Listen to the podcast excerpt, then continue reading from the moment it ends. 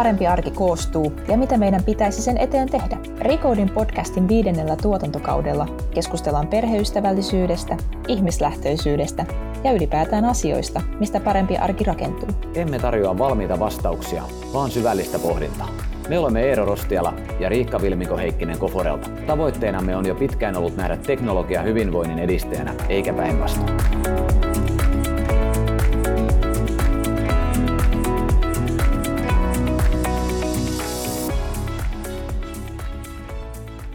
Tänään ohjelman teemana on suivampi arki ja keskustelumme tulee luovimaan aiheen ympärillä digitalisaatiota unohtamatta. Sen vieras on tulevaisuuden kuntien visioija ja ihmislähtöisyyden puolesta puhuja Toni Auvinen. Toni on ehtinyt pitkällä urallaan toimia muun muassa kunnanjohtajana ja työskentelemään digijohtajana.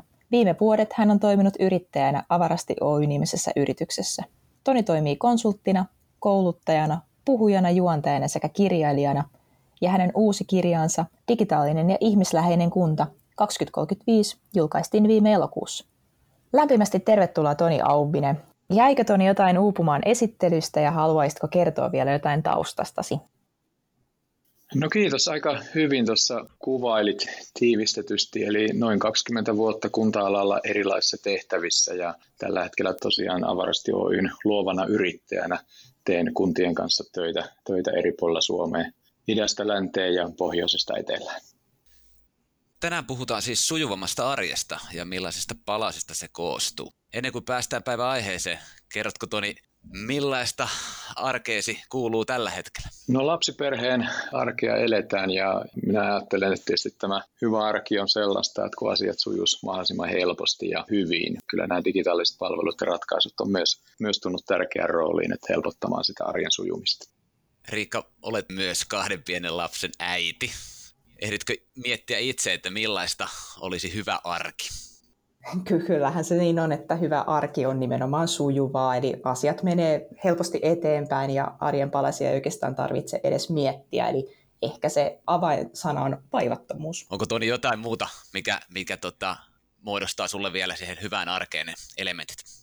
Mä toivoisin, että se tekeminen kohdistus meillä oikeisiin asioihin, semmoisiin, joilla on niin merkitystä sen sijaan, että joutuisimme käyttämään aikaamme asioihin ja palveluihin, jotka eivät toimi tai toimivat huonosti. Sähköisten palveluiden tarve on noussut esille erityisesti tässä viime aikoina, tietenkin koronaepidemian takia, mutta ylipäätänsä meillähän on edessä se tilanne, että julkisen sektorin resurssit tulee esimerkiksi vähenemään muun muassa eläköitymisen myötä aika paljonkin. Missä me ollaan sun mielestä tällä hetkellä nyt digitaalisten palveluiden osalta ja mitä se fyysinen palvelu tulee jatkossa oikeastaan tarkoittamaan? No viimeisen vuoden aikana julkisella sektorilla on opeteltu aiempaa paremmin palvelemaan ilman fyysistä kontaktia. Pitää toki muistaa, että myös nämä digitaaliset palvelut voivat ruuhkautua jos järjestelmät, toimintamallit tai osaaminen eivät ole kohdillaan. Ja tämä muutos on nyt aiheuttanut lisääntyvää liikehdintää myös siinä, että missä ja minkäkin verran fyysistä työvoimaa tulevaisuudessa tarvitaan. Eli samalla kun palveluntarjoajien osaamisvaatimukset muuttuvat, niin samassa suhteessa se tapahtuu niiden asiakkaiden odotuksien suhteen palvelujen osalta. Tosiaan tällä hetkellä nämä yksityisen ja julkisen puolen palvelujen rajat alkaa olla yhä häilyvämpiä. Ihmiset todellakin haluaa sitä palvelua ja välttämättä eivät välitä siitä, että ketä sen sitten loppupeleissä tuottaa. Millä tavalla sä näet, että, että julkinen ja yksityinen puoli pelaa tällä hetkellä yhteen paremman arjen rakentamisessa vai pelaako? Julkisen ja yksityisen sektorin yhteistyö ja tuntuvat olevan tämmöinen ikuisuuskysymys. Joillakin toimialoilla ja palveluissa yhteistoiminta sujuu paremmin kuin toisilla. Tämä toki vaikuttaa myös se, miten vahvasti lähdetystä toimialasta tai palvelusta on kyse. Yksityisiä palveluntoria löytyy tänä päivänä kuitenkin kilpailutuksien ja ulkoistuksien myötä lähes kaikilta toimialoilta. Asiakkaan näkökulmasta ei tietenkään pitäisi olla väliä, kuka palvelun tarjoaa, kunhan palvelu on tarkoituksenmukainen ja saatavilla silloin, kun asiakas sitä tarvitsee.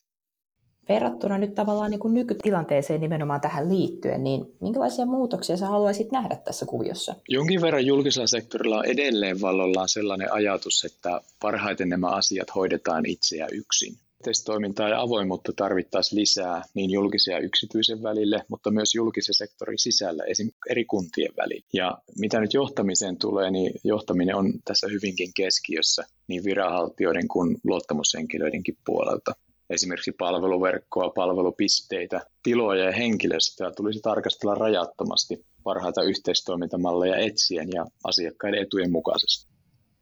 Toni, puhuit tuossa aika paljon nimenomaan noista yhteisten toimintamallien löytämisestä, kun, kun puhutaan julkisen ja yksityisen sektorin yhteen pelaamisesta. Onko sulla antaa jotain sellaista konkreettista esimerkkiä siitä, että miten tässä olisi jo onnistuttu, ja sitten taas toisaalta se, että miten se yhteistyö saadaan niin kuin ihan aidosti eteenpäin?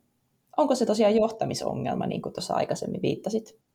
Tietyssä asiassa se voi olla johtamisongelma ja tämmöinen asenneongelma, mutta kyllä siellä aika paljon on myös sitten lainsäädäntöön liittyvää näkökulmaa. Et esim. terveydenhuollossa me on harjoiteltu tätä yksityisen ja julkisen yhteistyötä ja pääsääntöisesti se tapahtuu tänä päivänä niin, että yksityinen sektori purkaa julkisen sektorin jonoja ja, ja keventää, keventää niin kuin omalta osaltaan muun muassa työterveyden kautta julkisen sektorin niin kuin terveydenhuollon painetta. Mutta mikä siellä ehkä eniten on jarruttanut, niin on se lainsäädännön lisäksi myös sitten tämmöiset tietojärjestelmäasiat, eli meillä on muun muassa rekisterinpitoon liittyviä ongelmia yksityisen ja julkisen välillä ja, ja näiden tietojen yhteiskäyttöön liittyviä ongelmia.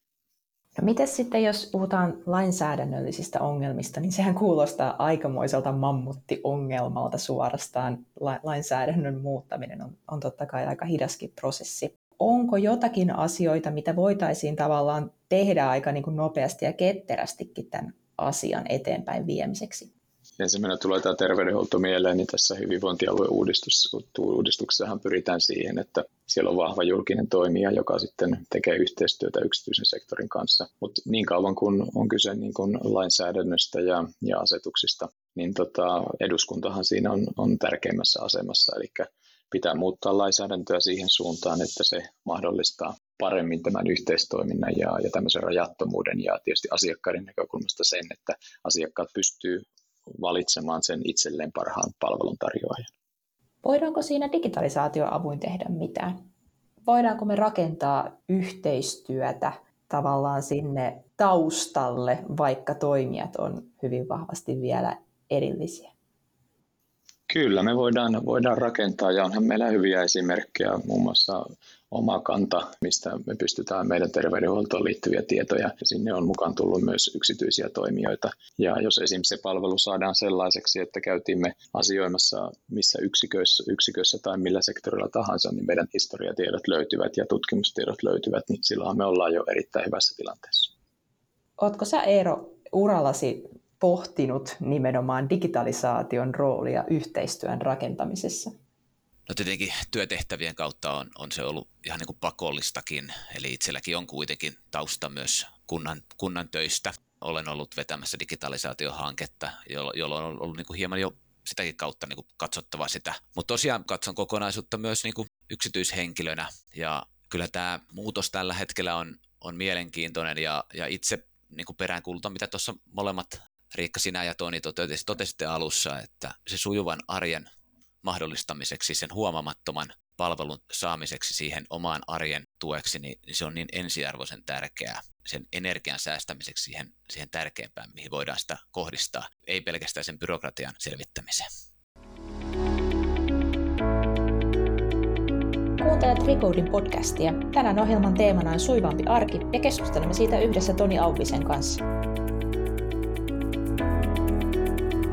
Mainittiin tuossa alussa esittelyssäsi, että, että tosiaan olet kirjoittanut tämän digitaalisen ihmisläheisen kunnan visiota sinne 15 vuoden päähän. Onko sulla heittää tässä kohtaa vähän, että minkä tyyppisiä työtehtäviä tulevaisuudessa voidaan niin nähdä? Minkälaisia uusia tehtäviä nämä, nämä muutokset, murros nyt sitten aiheuttaa? No niitä on tarkasteltu useimmissa julkaisuissa pohdittu, minkälaiset työtehtävät jää ja, ja minkälaiset sitten mahdollisesti nousee uusina niin kyllä varmasti tämmöiseen niin kuin automaatioon, robotiikkaan, tekoälyyn, dataan, datan analysoimiseen tämä sektori nousee ja kasvaa ja siellä tulee uudenlaisia osaamistarpeita siihen koneiden rinnalle. Varmaan taas sitten semmoista niin kuin toistuvaa työtä noiden äskisten vastapainona, niin, niin toistuvaa työtä, liukuhinnatyötä, niin sitä taas sitten automatisoidaan ja koneistetaan ja, ja niissä sitten vähemmän ihmisiä tarvitaan. Että minä ajattelen niin, että ihmisten pitäisi keskittyä ihmisten töihin ja, ja koneiden, koneiden töihin. Mikä oikeastaan on ihmisen työ? missä ne ihmisresurssit on kaikista tehokkaimmillaan? Semmoista niin kuin luovuutta vaativissa töissä, tämmöisiä monimutkaisia asiayhteyksiä pohtivissa töissä. Ja, ja kyllä se, niin kuin se, se inhimillisyys tietysti korostuu siinä, kun ollaan sitten vuorovaikutuksessa niin kuin toisten ihmisten kanssa. Niin silloin, silloin ihmiset on aina, aina parhaimmilla nämä palveluiden lisäksi myös työn tekemisen muodot ovat murroksessa. Ja nämä tietenkin muutokset ruokkii toinen toisiaan. Et onko sulla jonkinlainen ajatus ja miten näet, että, että työelämä nyt sitten muuttuu tässä niin kuin palveluidenkin muutoksen mukana? No monimuotoinen ja monipaikkainen työ on tullut jäädäkseen eikä, eikä menneeseen ole paluuta. Tämä on todettu jo monen otteeseen tässä viimeisemmän vuoden aikana. Työtä pitää voida tehdä siellä, missä ja milloin se parhaiten sujuu ja tuottaa tuloksia. Jos ajatellaan aluekehityksen näkökulmasta, niin tämä vähentää jatkossa fyysisen etäisyyden ja keskittyneisyyden merkitystä. Esimerkiksi kunnat saavat enemmän mahdollisuuksia kilpailla työpaikkojen sijaan asumisen ja elämisen ympäristöillä. Ja työelämään tarvitaan joustavuutta, työntekijältä vaaditaan enemmän vastuuta omasta tekemisestä ja esimieheltä odotetaan taitoja johtaa ja tukea työskentelyä ilman fyysistä läsnäoloa. Jos mietitään työn muotoja, ne tulee olla yhä henkilökohtaisempia ja työltä odotetaan palkan lisäksi merkityksellisyyttä ja vaikuttavuutta. Jos heijastellaan nyt sitten tätä sun omaan uraan, mainitsin itse tuossa jo vähän, vähän omaa näkökulmaani, mutta miten, miten sun työpaikkasi matkan varrella historiasi aikana on pystynyt tukemaan sinua erilaisissa elämäntapahtumissa? No, minun työura rakentuu sekä yrittäjänä toimimisesta, eli käytännössä itsensä työllistämisestä sekä toisen palveluksessa olemisesta. Ja yrittäjänähän tietysti elämäntapahtumat pystyy itse ottamaan paremmin huomioon. Tietysti toisaalta pitää aina muistaa, että se yrityksen toiminta on myös vahvasti sidottu siihen yrittäjän omaan panokseen ja, ja läsnäoloon. Mutta sitten toisen palveluksessa ollessa pääsääntöisesti olen toiminut tämmöisissä itsenäisissä kehitys- ja johtotehtävissä ja niissä omiin aikatauluihin voi jonkin verran vaikuttaa, mutta pääsääntöisesti nekin on edelleen sidottu perinteiseen virka-aikaan. Ja tulevaisuutta toivoisin niin, että tämmöiset erilaiset tilanteet puolin ja toisin niin työntekijän kuin työnantajankin puolelta voitaisiin huomioida nykyistä joustavemmin ja ketterämmin. Myöskin esimerkiksi noissa Sitran tutkimissa megatrendeissä on nostettu esille tosi vahvasti, että yhtenä megatrendinä on tämä työn tekemisen muodot ja, ja niihin liittyvät muutokset. Ja yhtenä, mikä siellä on nostettu aika vahvasti esille, on, on nimenomaan tämä, että ei välttämättä enää puhuta niin vahvasti työnantajista ja työntekijöistä. Eli toisin sanoen esimerkiksi juurikin vaikkapa freelancer-toiminta tulisi hyvin vahvasti kasvamaan. Miten näet tämän? Ja millä tavalla tämä erityisesti tässä, sanotaanko nyt niin kuin julkisen sektorin kontekstissa, niin, niin millä, millä tavalla se tulisi muuttamaan meidän yhteiskuntaa? Niin, ehkä se enää tänä päivänäkään ja, ja varmasti tulevaisuudessa ei ole niin mustavalkoinen jako, oletko sinä työntekijä vai, vai työnantaja. Meillähän on jo alustatalouden myötä syntynyt paljon tämmöistä alustoilla tehtävää työtä, tapahtuvaa työtä, missä ne työntekijät on ehkä enemmän tämmöisessä yrittäjämäisessä asemassa kuin, kuin perinteisessä työntekijäasemassa. Ja toki siinä on myös keskusteltu, että onko siinä jotain, jotain ongelmia, mitä pitäisi, pitäisi sitten ratkaista lähinnä sen työntekijän niin kuin oikeusturvaan nähden. Mutta itse ehkä, ehkä kuitenkin näen sen positiivisena tämän suuntauksen, esimerkiksi tämmöisiä kevytyrittäjyysmalleja, mitä on tullut ja, ja omassakin yrityksessä on, olen niitä asiantuntijoiden kanssa hyödyntänyt, eli se mahdollistaa sen oman niin kuin päätyön ohessa, voi tehdä esim. tämän tyyppisiä asiantuntijapalveluita, mitä avarasti tarjoaa keikkahommina tai, tai niin kuin projektikohtaisina tehtävinä. Mitä luulet, tullaanko tulevaisuudessa julkishallinnossa entistä enemmän toimimaan siten, että hyödynnetään nimenomaan tällaisia alustamaisia ratkaisuja ja tuleeko työt yhä enemmän muuttumaan siihen suuntaan, että siellä on useampaa eri palveluntarjoajaa ja useampaa erilaista tapaa myös hankkia niitä palveluita. Nyt kuitenkin edelleen ollaan aika vahvasti siinä mallissa, että esimerkiksi vaikkapa kunta hankkii palvelut hyvin tietyllä tavalla ja muutamilta palveluntarjoajilta? Joo, kyllä mä toivoisin, että, että me saataisiin semmoisia niin kuin tekemisen alustoja, missä työt ja tekijät kohtaa jatkossa yhä enemmän.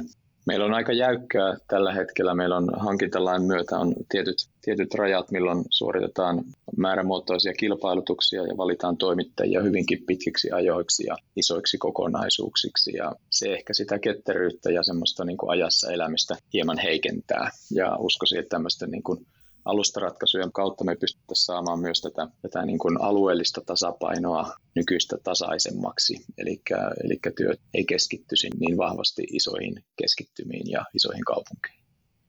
Ja se voisi tuoda myös aika paljon joustavuutta siihen toimintaan. Nyt selkeästi palveluissa nähdään usein sellaisia niin sanottuja ruuhkahuippuja, missä ollaan sitten tilanteessa, että niiden purkaminen voi viedä aika paljon aikaa näetkö, että tulevaisuudessa tällaiset vähän niin kuin alustamaisemmat ratkaisut voisi toimia myös siinä, että saataisiin ruuhkahuippuina paremmin ja nopeammin sitä palvelua myös laajennettua? Kyllä varmasti ja, ja tietyllä lailla henkilöstövuokrausyritykset toimii jo sillä tavalla ja, ja jonkin verran niitä käytetään myös julkisella puolella. Eli ostetaan siihen tarpeeseen, jos on tämmöisiä sesonkipiikkejä tai on vaikka paljon, paljon tota, sairaslomalla työntekijöitä, niin pystytään sitten vuokraamaan henkilöstöä aina siihen, siihen kulloisenkin tarpeeseen.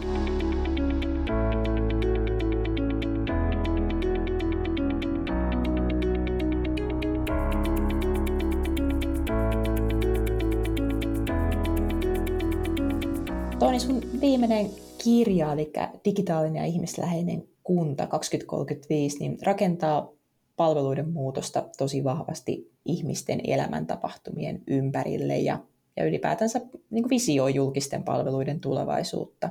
Nyt tällä hetkellä taitaa olla niin, että palveluita rakennetaan aika paljon edelleen palveluntarjoajien näkökulmasta ja, ja ehkä jopa sellaiseen niin kuin aika yksittäiseen tarpeeseen, niin mitkä sun mielestä nyt on näiden lähestymistapojen suurimmat erot? Kirjassani lähde siitä, että kunnan asiakas, kuntalainen on kaiken keskiössä. Ja kuntalainen on tämän kunnan olemassaolon tarkoitus ja, ja juuri se tekee sitä kuntatyöstä niin merkityksellistä. Ja toivon, että jatkossa tämä kunnan toiminta ja palvelut yhä enemmän suunnitellaan ja toteutetaan kuntalaisten tarpeista lähtien ja nimenomaan lähellä sitä ihmistä. Ja tähän liittyy myös se, että meidän pitäisi niin kokeilla erilaisia ratkaisuja yhdessä niiden kuntalaisten kanssa ja sitten ottaa niistä parhaimpia käyttöön. Ja mikä tässä on sitten haasteena, niin on se, että nykyään ollaan sitouduttu aika vahvasti olemassa oleviin rakenteisiin, rakennuksiin, henkilöstöön ja osaamiseen, ilman että me pystymme tietyllä lailla niin rakentamaan tämmöistä todellista unelmien kuntaa ja, ja tarjoamaan alusta loppuun optimoitua kokonaispalvelua. Itse asiassa mainitsit tuossa nyt sitten ne rakenteet, henkilöstön ja osaamisen, mihin, mihin tukeudutaan, niin, ja nyt kun puhutaan digitalisaatiosta, niin se mielikuva on aika kaukana ihmisestä, että mitä se tekee meidän hyväksi. Haluaisitko tarkentaa, että mitä oikeasti tarkoittaa digitaalinen ja ihmisläheinen kunta? No digitaalisissa ja ihmisläheisissä kunnissa kaikki sujuu kuntalaisen kannalta mahdollisimman helposti ja hyvin. Ja digitaalisuus on kuntalaisten tarpeiden ennakointia, reagointia, seurantaa, tietojen keräämistä, analysointia ja hyödyntämistä. Ja tämä toinen puoli, eli ihmisläheisyys, se tarkoittaa kuntalaisten tuntemista, kuntalaiskohtaista palvelua, jatkuvaa vuorovaikutteisuutta sekä kohdennettua informaatiota ja yhteydenpitoa. Mä toivon, että tulevaisuuden kuntalainen voi niin kuin odottaa, että, että niin kuin digitalisaatiota hyödyntäen kunta tarjoaa suoria osallistumisen ja vaikuttamisen mahdollisuuksia häntä ja hänen läheisiään koskevissa asioissa. Me eletään nyt kuntavaalivuotta ja jotenkin tuntuu, että, että edelleen pitää todeta, että perinteinen edustuksellinen demokratia on ajautunut aika kauas keskivertokuntalaisen arjesta. Tosiaan eli tiivisti tuossa sen, että, että aiheemme oli tänään juuri sujuva arki, eli, eli tuoltahan se taitaa kuulostaa. Kyllä, toivoisin, että siinä se tiivistyy ja, ja kirjassa on sitä pyrkinyt niin kuin nimenomaan niiden elämäntapahtumien ja ihmisten niin kuin omien kokemuksien kautta tuomaan esiin.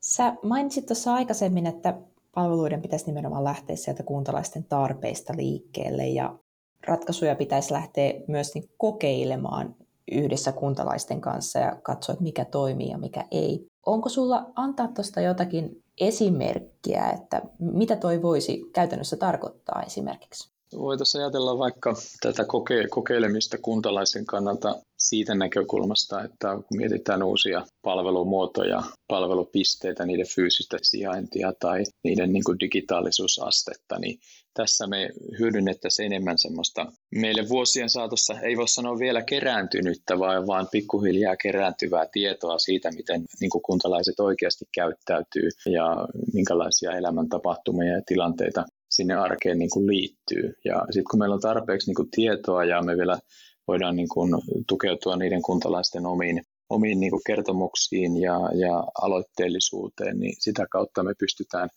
paremmin luomaan se elin- ja asuinympäristö sellaiseksi, että se vastaisi niiden kuntalaisten niin kuin todellisia tarpeita. Ja uusiin juttuihin, niin mieluummin niitä testataan ja ideoitaan siellä kunnantalon ulkopuolella kuntalaisten kanssa kuin siellä, siellä valtuustosalin sisällä. Miten Riikka Tampere, asut itse siellä, niin minkälainen Tampere on osallistavana kuntana? Tampere on osallistavana kuntana aika aktiivinen itse asiassa. Eli mä luulen, että Tampereella on aika pitkä historia nimenomaan tällaisessa kuntalaisdemokratiassa ja heillä on aika monipuolisesti erilaisia keinoja osallistaa kuntalaisia ja, ja esimerkiksi myöskin tällaisessa niin kuin alueellisessa kehittämisessä niissä on jo aika pitkä historia. Eli voin ihan ylpeydellä todeta olevani tamperelainen tässä vaiheessa.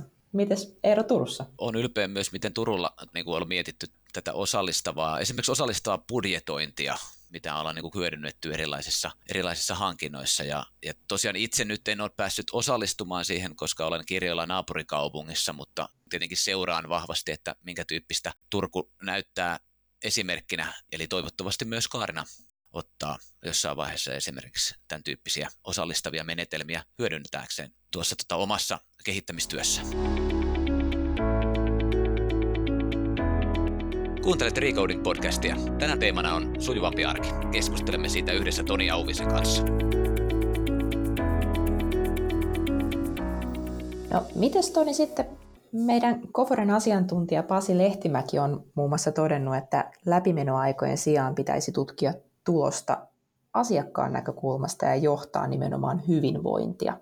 Oletko samaa mieltä tästä ja mitä tämä, mitä tämä tarkoittaisi palvelun näkökulmasta? Kyllä olen samaa mieltä ja jos lähdetään yleiseltä tasolta, niin tämmöisen tulevaisuuden kunnan tulisi keskittyä ydintehtäviinsä ja minun mielestä ne on edistää kuntalaisen hyvinvointia ja, ja myös sen alueen elinvoimaa. Ja tämä terveyden ja hyvinvoinnin edistämisen tehtävä ei ole kunnassa niin kuin erillinen toimiala tai palvelualue, vaan se on yhdistelmä kaikkea sitä, mitä kunta tekee. Tätä pyrin aina korostamaan, kun näitä keskusteluja kuntien kanssa käydään.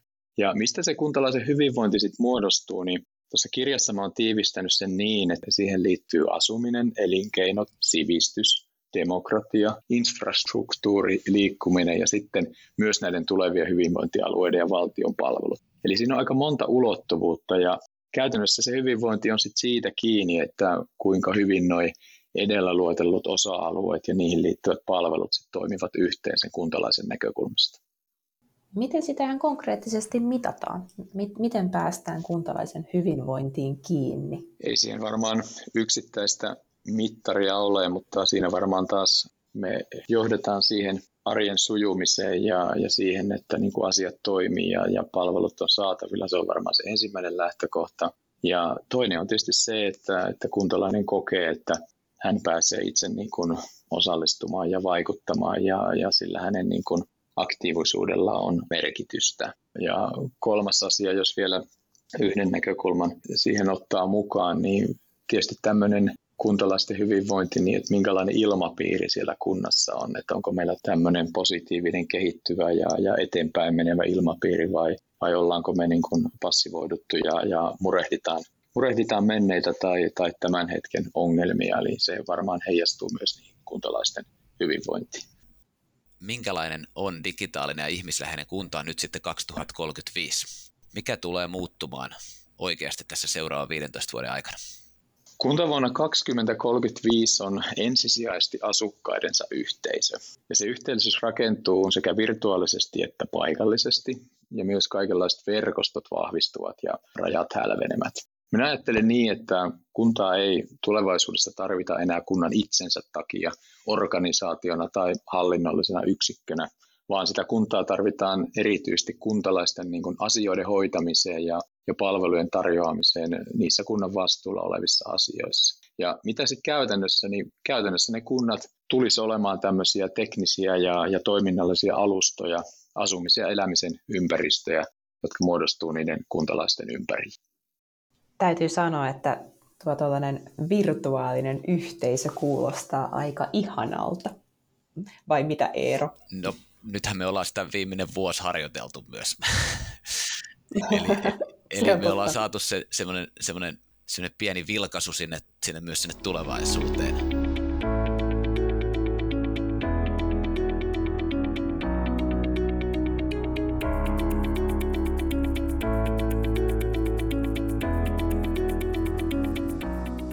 me ollaan Koforella yhdessä asiakkaiden kanssa tekemässä parempaa arkea ihmisille ja, ja haluamme, että kaikilla mitä me teemme on, on positiivinen vaikutus. Niin miten Toni digitaaliset ratkaisut, miten ne tulee muuttamaan itse palveluita ja palvelujen tarjoajia tapaa kohdata asiakas, jos me tätä katsotaan nyt kylmästi myös, myös ehkä siltä inhimilliseltäkin puolelta tai ei pelkästään nyt siltä tekniseltä puolelta?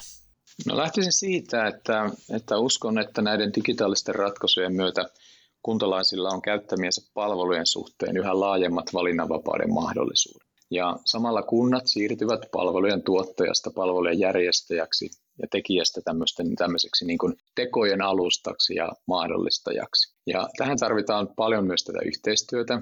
Näen, että kunnan yksityisen kolmannen sektorin rajat tulee hälvenemään ja, ja nämä kaikki voisivat osallistua siihen palvelutuotantoon yhteisten alustojen kautta. Ja kun näin toimitaan ja kuntalaisten, kuntalaiset pääsee tekemään niitä valintoja, niin silloinhan nämä parhaimmat ja kehittyneimmät palvelumuodot jäävät henkiin. Eli tietyllä lailla niin kuin asiakas valitsee ne, ne tavat, millä, millä niin kuin palvelut kunnissa tulevaisuudessa tuotetaan ihmisläheisesti, kuntalaislähtöisesti.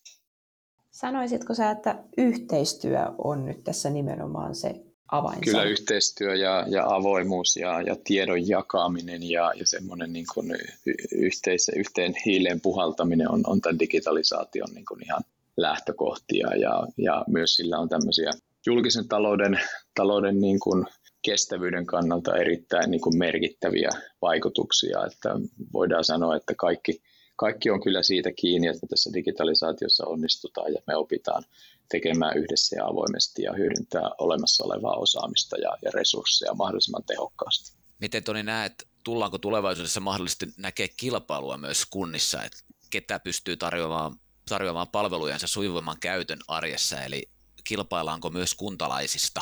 Kyllä, kuntalaista kilpaillaan ja kilpaillaan myös, myös jo tänä päivänä ja, ja kilpailu kiristyy. Nämä sujuvat palvelut, asunnon elinympäristön toimivuus ja viihtyisyys ratkaisevat jatkossa yhä enemmän, kun se työ ei ole sidottu siihen, siihen asuinpaikkakuntaan. Ja viime vuoden keväästä opitun perusteella niin toivoisin, että tavoitteeksi voitaisiin yhteisesti asettaa se, että jo lähivuosina kaikki nämä mahdolliset kuntapalvelut on saatavilla verkon välityksellä ja, ja palveluiden käyttöön tarjotaan myös tarvittavaa tukea ja neuvontaa olen hieman huolissaan siitä, että tämä kuntatalouden kiristyminen niin meinaa syödä niitä, niitä hyötyjä ja oppia, mitä me ollaan nyt korona-aikana niin kuin opittu erilaisista digitaalista ratkaisusta, välineistä ja, ja toimintamalleista.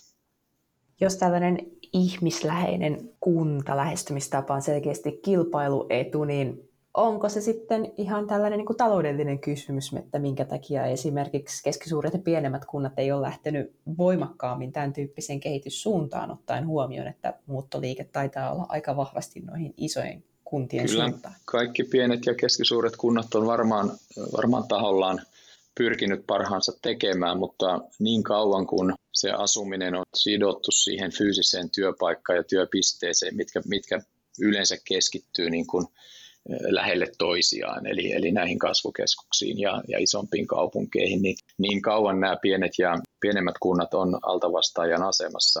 Mutta pitää muistaa, että niin taloudellisesta näkökulmasta niin meidän verotushan perustuu asuinkuntaan, kotikuntaan, ja jos me päästään siihen, että ihmiset voi vapaammin valita sitä asumistaan eri puolilta Suomea ja, ja tehdä töitä sitten vaikka toiselle puolelle Suomea tai sinne, tai sinne kasvukeskuksiin, niin silloinhan meillä tämä aluekehitys lähtee luonnostaan tasapainottumaan.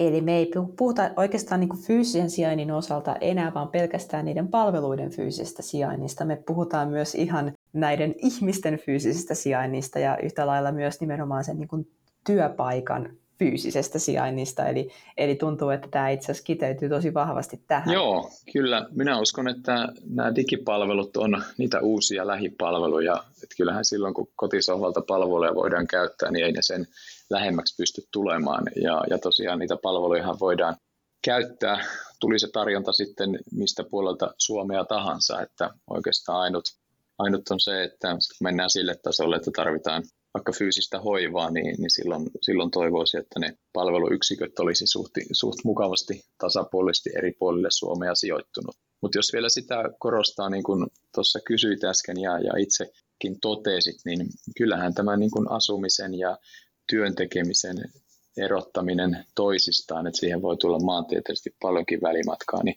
kyllä se muuttaa tätä, tätä ajattelutapaa, miten me tällä hetkellä sijoitutaan tässä maassa. Tässä on pitkään nyt toimittu etätyömoodissa koronan takia tietenkin, ja tämä varmasti asia, mikä tulee olemaan niin sanotusti enemmän uusi normaali. Miten sä näet, että, että jos työn tekeminen mahdollistuu monipuolisemmin ja fyysisellä sijainnilla ei ole enää niin paljon merkitystä, niin onko tällä vaikutusta myös siihen, että miten julkisia palveluja kannattaisi järjestää? Kyllä sillä on, on vaikutusta. Toki pitää muistaa, että meillä on niin kuin kahden tasoisia palveluja. Että meillä on niitä palveluja, mitkä pystytään digitaalisesti tarjoamaan lähes mistä vaan ja minne vaan. Ja sitten meillä on niitä palveluja, mihin asiakkaiden ja kuntalaisten pitää pystyä fyysisesti niin kuin pääsemään ja, ja saapumaan tietyt terveydenhuollolliset toimenpiteet ja, ja, ja sosiaalipuolelle liittyvät toimenpiteet. Tietysti myös sivistyspuolella koulut ja päiväkodit niin pitää olla tietyllä lailla niin kuin järkevällä sijainnilla. Mutta kyllä varmasti enemmistö palveluista on jo nykyteknologialla ja vielä tulevaisuudessa, kun otetaan virtuaalitodellisuutta ja lisättyä todellisuutta mukaan, niin yhä enempi määrä niistä palveluista pystytään julkisella sektorilla ajattelemaan niin, että niitä ei jokaisessa kunnassa tai edes jokaisessa maakunnassa välttämättä tarvitse fyysisesti järjestää.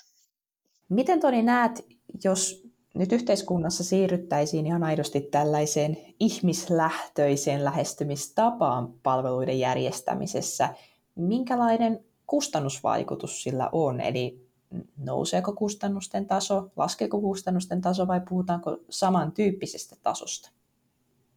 No, tällä hetkellä meillä on käytössä näitä vanhoja palvelumalleja, toimintamalleja, sitten on tuotu rinnalle siihen uudenlaisia digitaalisia palvelumalleja, mitkä sitten vaatii, vaatii myös euroja, kun niitä suunnitellaan, kehitetään ja, ja otetaan käyttöön. Eli nyt tällä hetkellä voi tilanne olla se, että meillä on, on päällekkäisiä kustannuksia, mutta mitä pidemmälle me päästään siinä, että me pystyttäisiin valitsemaan pääsääntöisesti se digitaalinen palvelukanava, yksi toimintamalli, aina tiettyyn tehtävään, niin sitä kautta me pystytään varmasti myös näitä kustannuseriä purkamaan ja, ja kustannuksia hallitsemaan. Mutta se pitää muistaa, että tämä elämäntapahtumiin perustuva ihmislähtöinen, ihmisläheinen toimintamalli vaatii tosi paljon tietoa niistä, niistä ihmisistä ja niistä kuntalaisista. Ja vielä meillä ei ole semmoista niin kuin tiedon ja datan määrää pitkältä aikaväliltä, mihinkä me voidaan se meidän toiminta perustaa. Mutta jos me nyt otettaisiin se niin kuin meidän keskeisimmäksi tehtäväksi, että ruveta kokoamaan sitä tietoa ja tietoa niistä kuntalaisista ja heidän palvelujen käyttämisestä ja, ja nykyisistä ja tulevista tarpeista, niin silloin me pystyttäisiin ennakoimaan ja, ja automatisoimaan asioita vielä nykyistä paremmin. Onko Toni tällä hetkellä nyt sitten yhteiskunnassamme ihmisläheistä palvelua, johon olet erittäin tyytyväinen? Onko esimerkkiä antaa? No pitää sanoa, että jos lähdetään fyysistä palveluista liikkeelle, niin tässä kun oli pakkaspäiviä ja autosta hyytyi akku, niin paikallinen asentaja tilasi akku ja tuli kotiin paikan päälle, vaihtoi akku ja vei vanhan mennessään, niin siitä ei mun mielestä paljon, paljon niin kuin palvelu voi enää ihmislähtöisemmäksi tulla ja, ja parantua. Mutta kyllä tietysti sitten näistä sähköistä palveluista, jos ajatellaan vaikka, vaikka sitä, mistä tänään aloitettiin lapsiperheistä, niin kyllä se, että pystyy etälääkärin tai hoitajan palveluja olohuoneen sohvalta käyttämään, niin kyllä se sitä, sitä arkea kyllä helpottaa ja ne aina mukavalta tuntuu, kun reseptit sieltä saa nopeasti ja pystyy apteekista käymään tuosta sitten nappaamassa. Ja kyllä vielä sitten kolmannen näkökulma ottaa, että korona-aikana tuli paljon tämmöisiä osta et nouda drive-in palveluja erilaisiin kauppaliikkeisiin, niin itse kyllä tykästyin niihin tosi paljon, että ei mulla ainakaan kaipuita siihen, että mä etsin ne tavarat sieltä fyysistä liikkeestä ja jonotan kassalle ja pakkaan autoon. Jos vaihtoehtona on se, että minä voin edellisenä iltana ostaa ne kotisohvalta ja sovittuun aikaan seuraavana päivänä hurattaa siihen kaupan eteen ja minulle tuodaan tavarat valmiiksi auton takakonttiin, niin kyllä niihin palveluihin olen kyllä erittäin tyytyväinen. Täytyy kyllä todeta, että täällä toinen vahvasti tämän palvelun kannattaja, että lapsiperheen arjessa on ollut aivan ihana palvelu. Meillä on selkeä yhteisymmärrys tässä, koska käytämme itse myös tämän tyyppistä palvelua. Se on huippua. Kiitos Toni tosi paljon keskustelusta. Mä, mä tästä nappasin ehkä muutamia tällaisia erityisesti avainsanoja, mitkä jäi mieleen. Erityisesti siellä se sellainen ennakointipalveluissa vuorovaikutteisuus, kuntalaisten ihmisten osallistaminen, ylipäätänsä tämä ihmislähtöisyys ja, ja ehkä myös keskeisesti se virtuaalinen yhteisö, minkä sieltä nostit esille, oli, oli itselle asioita, mitkä erityisesti jäi mieleen. Ja sitten tietenkin se, että kyllä me niin kuin selkeästi murrosvaiheessa ollaan, eli kunnan rooli tulee muuttumaan. Ja nyt on niin kuin mielenkiintoista tietenkin seurata se, että kuinka nopeasti se tapahtuu ja mikä se on sitten se aidosti suunta, mihin kunnissa mennään. Tuohon Riikka täydentäisin vielä just sen tiedon jaon, sen ihmisten tiettäväksi saamisen, palvelujen saaminen nähtäväksi, käytettäväksi, eli se saavutettavuus, nämä kaikki tässä Toninkin puheessa esille, eli, eli tavoitteet on erittäin hienot ja, ja me toivotaan varmasti, että koko ajan mennään sitä kohti. Kyllä, kaikki nämä asiat, mitä tuossa mainitsitte ja hyvin nostitte esiin, niin nehän on nimenomaan digitalisaation mahdollistamia asioita ja, ja tällä hetkellä täysin otettavia ja, ja hyödynnettäviä. Hei, kiitos paljon Toni, kun pääsit meidän kanssa tänään juttusille. Oli mukava, mukava keskustelu. Kiitos Toni myös täältä Turun seudulta. Kiitos. Kiitos, että olit mukana Recodin podcastissa. Podcastin tarjoaa Gopore.